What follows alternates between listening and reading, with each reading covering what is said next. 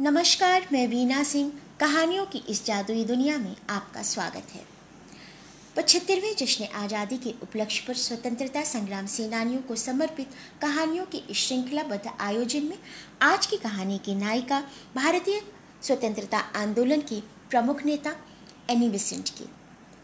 आइए जानते हैं, महान एनी वुड बेसेंट को थोड़ा और करीब से।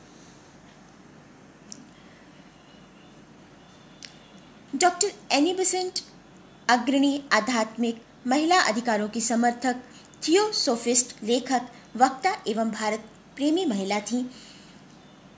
एनी बेसेंट का जन्म लंदन शहर में 1 अक्टूबर अठारह सौ सैंतालीस में हुआ था। बेसेंट के ऊपर इनके माता पिता के धार्मिक विचारों का गहरा प्रभाव था। अपने पिता की मृत्यु के समय डॉक्टर बेसेंट मात्र पाँच वर्ष की थी। पिता की मृत्यु के बाद धनाभाव के कारण इनकी माता इन्हें हैरो ले गई। वहाँ मिस मेरियट के सानिध्य में इन्होंने शिक्षा प्राप्त की। मिस मेरियट इन्हें अल्पायु में ही फ्रांस तथा जर्मनी ले गई तथा उन देशों की भाषाएँ सीखी। सत्रह वर्ष की आयु में अपनी माँ के पास मिसेंट वापस आ गई। युवावस्था में इनका परिचय एक पादरी युवक से हुआ और अठारह में इसी रेवरेंड फ्रैंक से एनीवुड का विवाह भी हो गया। पति के विचारों में असमानता के कारण दाम्पत्य जीवन इनका सुखमय नहीं रहा। 1870 तक वे दो बच्चों की माता बन चुकी थी। ईश्वर बाइबल और ईसाई धर्म पर उनकी आस्था टिक गई थी।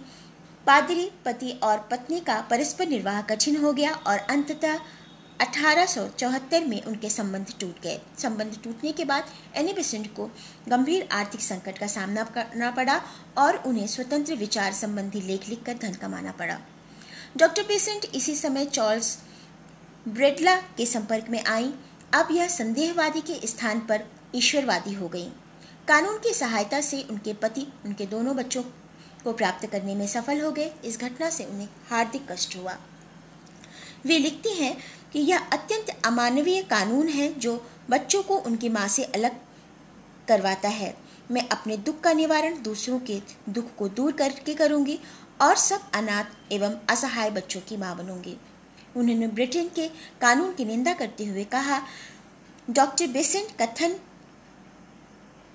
को सत्य करते हुए अपना अधिकांश दीनहीन अनाथों की सेवा में ही व्यतीत किया।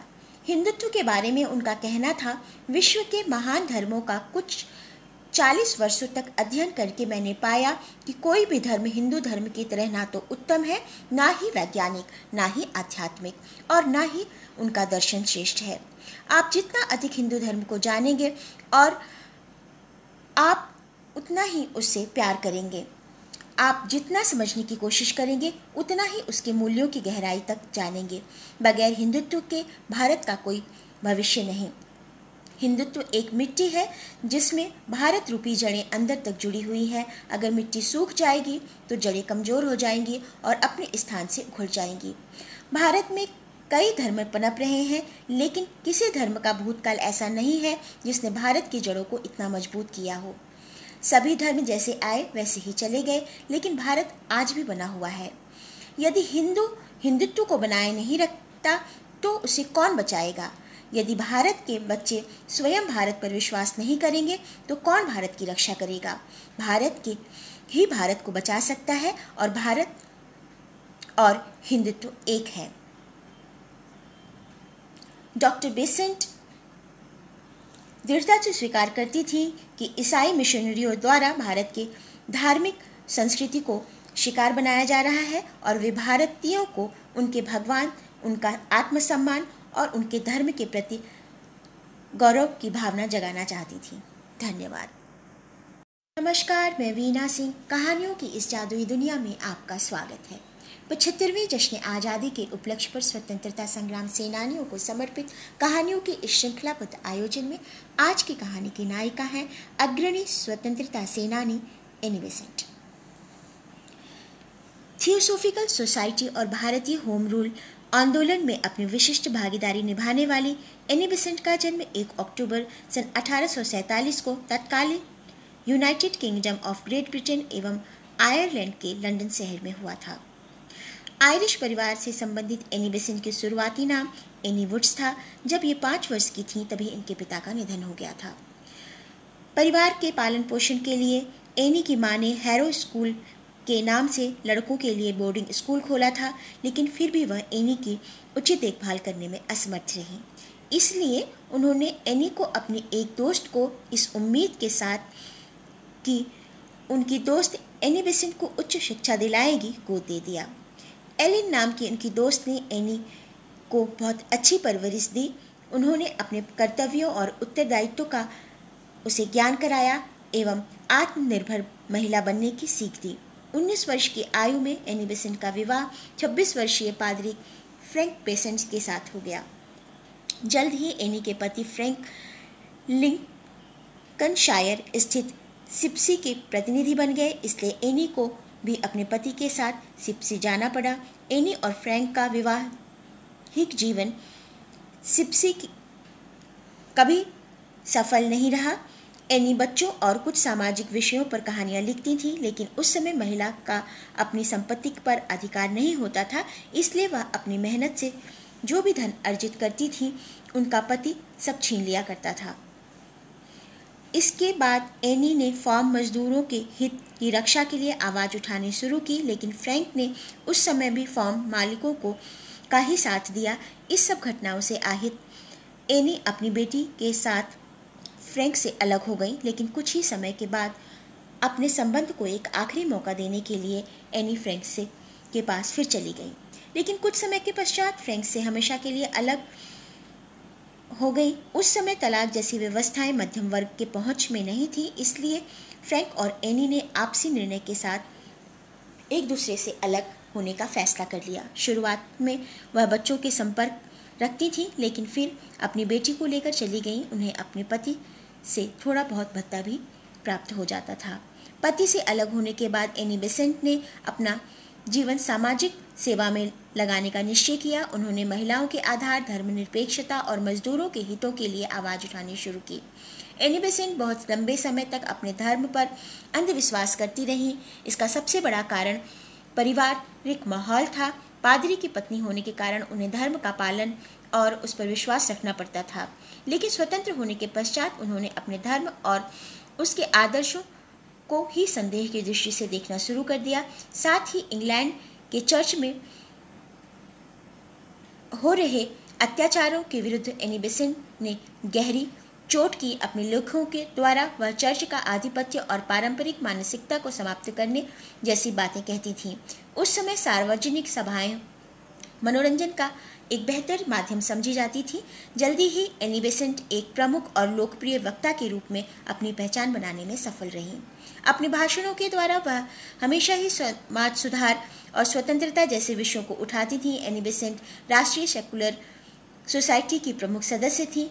इस सोसाइटी के संस्थापक चार्ल्स ब्रेटलॉफ के साथ एनी बेसेंट के अच्छे संबंध थे। दोनों साथ ही कार्य करते थे। अठारह सौ सतहत्तर में जन्म नियंत्रण जैसे मुद्दों पर का प्रचार करने वाले प्रचारक चार्ल्स नोल्टन की किताब का प्रकाशन कर एनी और चार्ल्स ब्रेटलॉफ बहुत लोकप्रिय हो गए। इस पुस्तक का प्रकाशन करने के कारण उन दोनों को जेल जाना पड़ा। जेल जैसे अपराध के कारण एनी के पति फ्रैंक को बच्चों को अपने पास रखने का अधिकार मिल गया। कुछ समय पश्चात चार्ल्स ब्रेटलॉफ ब्रिटिश संसद के सदस्य बन गए। उस समय संसद के कार्यकलापों में महिलाएँ भाग नहीं लेती थीं, इसलिए धीरे धीरे चार्ल्स और एनी के संबंध समाप्त हो गए। एनी अपने लिए एक ऐसे कार्य की तलाश कर रही थी जिसके द्वारा अपनी क्षमता का इस्तेमाल पीड़ितों की रक्षा के लिए कर सकें। जल्द ही एनी बेसेंट की मुलाकात समान उद्देश्यों वाले फेबियन सोसाइटी के सदस्य और उभरते लेखक जॉर्ज बर्नार्ड शाह से हुई। स्पेशल डेमोक्रेटिक फेडरेशन की सदस्य बनने के बाद एनी बेसेंट ने अपना एक स्वतंत्र समाचार पत्र। द लिंक का प्रकाशन प्रारंभ किया। इस समाचार पत्र में उन्होंने माचिस की फैक्ट्री में काम करने वाली महिलाओं और उनके स्वास्थ्य पर बढ़ते दुष्प्रभाव के विषय में लिखना शुरू किया, लेकिन जल्द ही तीन महिलाओं को पकड़ लिया गया, जो एनी बेसेंट को फैक्ट्री से जुड़ी सूचनाएँ देती थी। एनी बेसेंट ने माचिस की फैक्ट्री में काम करने वाली महिलाओं को संगठित कर मैच गर्ल्स यूनियन का गठन किया। तीन सप्ताह की हड़ताल के बाद तीन युवतियों समेत सभी मजदूरों की अपेक्षित शिकायत रियायत दी। अठारह नवासी में Annie Besant London school board की सदस्य बनी। अपने प्रयासों और सुझावों के बल पर एनी बेसेंट प्राथमिक विश्वविद्यालयों में बच्चों के स्वास्थ्य और कुपोषित बच्चों को मुफ़्त खाना देने जैसे उद्देश्यों को पूरा कर पाई 1890 में एनी बेसेंट हेलना ब्लाडवस्की द्वारा स्थापित थियोसोफिकल सोसाइटी, जो हिंदू धर्म और उनके आदर्शों का प्रचार प्रसार करती थी, कि सदस्य बन गई। भारत आने के बाद एनी बेसेंट महिला अधिकारों के लिए लड़ती रही। महिलाओं को वोट जैसे अधिकारों की मांग करते हुए एनी बेसेंट लगातार ब्रिटिश सरकार को पत्र लिखती रही भारत में रहते हुए। बेसेंट ने स्वराज के लिए चल रहे होम रूल्स आंदोलन में महत्वपूर्ण भूमिका निभाई। एनी बेसेंट का निधन 20 सितंबर 1933 को मद्रास, भारत में हुआ। एनी बेसेंट एक आत्मनिर्भर समर्पित महिला थी। मृत्यु के समय उनके पास उनकी बेटी ही थी। महिलाओं और शोषितों के लिए वह आजीवन संघर्षरत रही। उनकी मृत्यु के पश्चात उनके सहयोगियों ने हैप्पी वैली स्कूल का निर्माण किया, जिसका बाद में नाम बदलकर बेसेंट हिल स्कूल कर दिया गया। धन्यवाद। नमस्कार, मैं वीना सिंह। कहानियों की इस जादुई दुनिया में आपका स्वागत है। पचहत्तरवीं जश्न आज़ादी के उपलक्ष्य पर स्वतंत्रता संग्राम सेनानियों को समर्पित कहानियों के इस श्रृंखलाबद्ध आयोजन में आज की कहानी की नायिका है अग्रणी स्वतंत्रता सेनानी एनिवेसेंट थियोसोफिकल सोसाइटी और भारतीय होम रूल आंदोलन में अपनी विशिष्ट भागीदारी निभाने वाली एनिबेसेंट का जन्म 1 अक्टूबर सन अठारह को तत्कालीन United Kingdom of Great Britain एवं आयरलैंड के लंदन शहर में हुआ था। आयरिश परिवार से संबंधित एनी बेसिन के शुरुआती नाम एनी वुड्स था। जब ये पाँच वर्ष की थी, तभी इनके पिता का निधन हो गया था। परिवार के पालन पोषण के लिए एनी की माँ ने हैरो स्कूल के नाम से लड़कों के लिए बोर्डिंग स्कूल खोला था, लेकिन फिर भी वह एनी की उचित देखभाल करने में असमर्थ रही। इसलिए उन्होंने एनी को अपने एक दोस्त को इस उम्मीद के साथ कि उनकी दोस्त एनी बेसिन को उच्च शिक्षा दिलाएगी गोद दे दिया। एलिन नाम की उनकी दोस्त ने एनी को बहुत अच्छी परवरिश दी। उन्होंने अपने कर्तव्यों और उत्तरदायित्व का उसे ज्ञान कराया एवं आत्मनिर्भर महिला बनने की सीख दी। 19 वर्ष की आयु में एनी बेसेंट का विवाह 26 वर्षीय पादरी फ्रैंक पेसेंट के साथ हो गया। जल्द ही एनी के पति फ्रैंक लिंकनशायर स्थित सिप्सी के प्रतिनिधि बन गए, इसलिए एनी को भी अपने पति के साथ सिप्सी जाना पड़ा।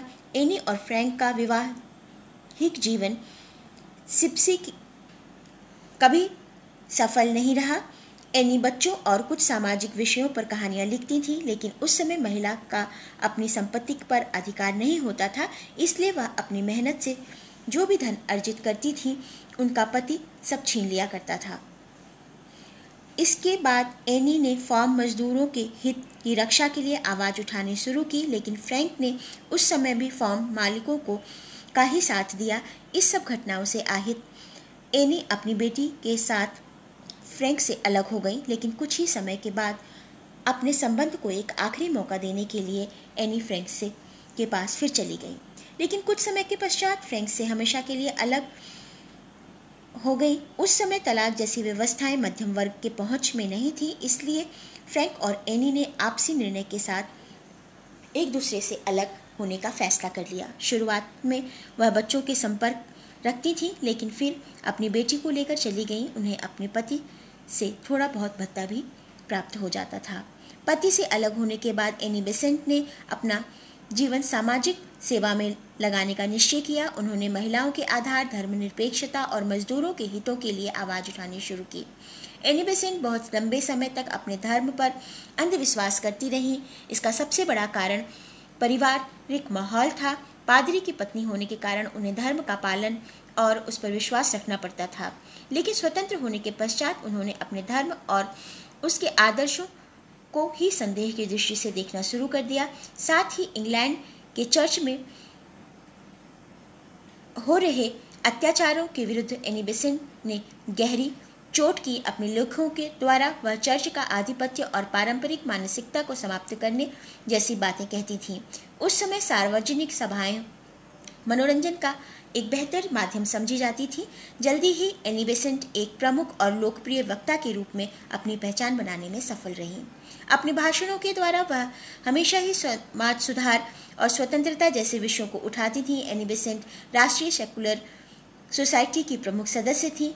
इस सोसाइटी के संस्थापक चार्ल्स ब्रेटलॉफ के साथ एनी बेसेंट के अच्छे संबंध थे।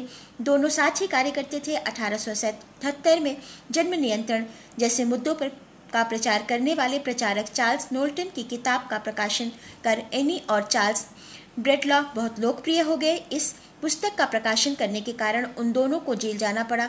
जेल जैसे अपराध के कारण एनी के पति फ्रैंक को बच्चों को अपने पास रखने का अधिकार मिल गया। कुछ समय पश्चात चार्ल्स ब्रेटलॉफ ब्रिटिश संसद के सदस्य बन गए। उस समय संसद के कार्यकलापों में महिलाएँ भाग नहीं लेती थीं, इसलिए धीरे धीरे चार्ल्स और एनी के संबंध समाप्त हो गए। एनी बेसेंट अपने लिए एक ऐसे कार्य की तलाश कर रही थी जिसके द्वारा अपनी क्षमता का इस्तेमाल पीड़ितों की रक्षा के लिए कर सकें।